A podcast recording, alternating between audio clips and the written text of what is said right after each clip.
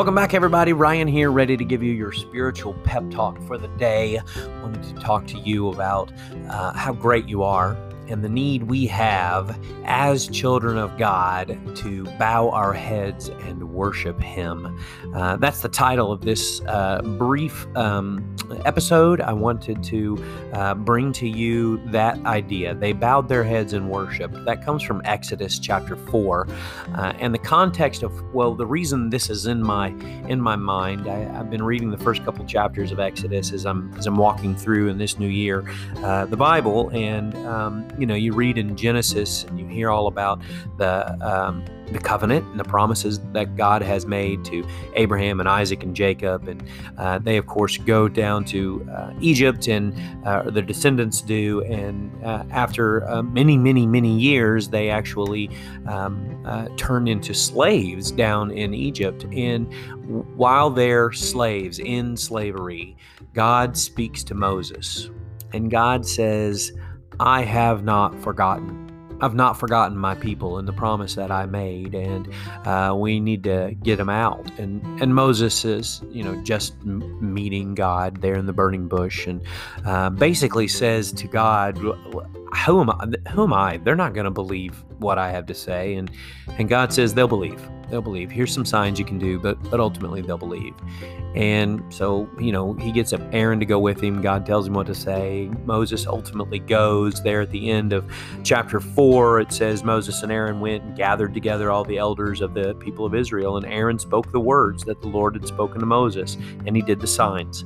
And verse 31, here it is when even though Moses thought they weren't gonna, even though these people have been oppressed and in slavery for years and years and years, when these two guys show up and say, "Hey, God hasn't forgotten you," Moses thinks they're not to believe him, but the people do. And verse 31 says, "The people believed."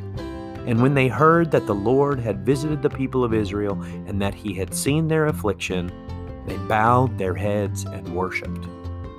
Now, I think that's awesome. I think it's just great because here's here's what's happening, right? For hundreds of years, all they know is slavery. And and all of a sudden these guys show up and say, "Hey, God's going to get us out of here." And really God hasn't even done anything at this point. This is the very beginning because you walk through Exodus and you walk through all what's about to come in the next several chapters where where God shows up like with authority to get those people out of Egypt. And uh, he you know brings the plagues and he takes them out and all this stuff's about to happen. But but right here in chapter 4 this is the very first they're hearing of it. And not only did they not doubt it I mean verse 31 says they fully just straight believed.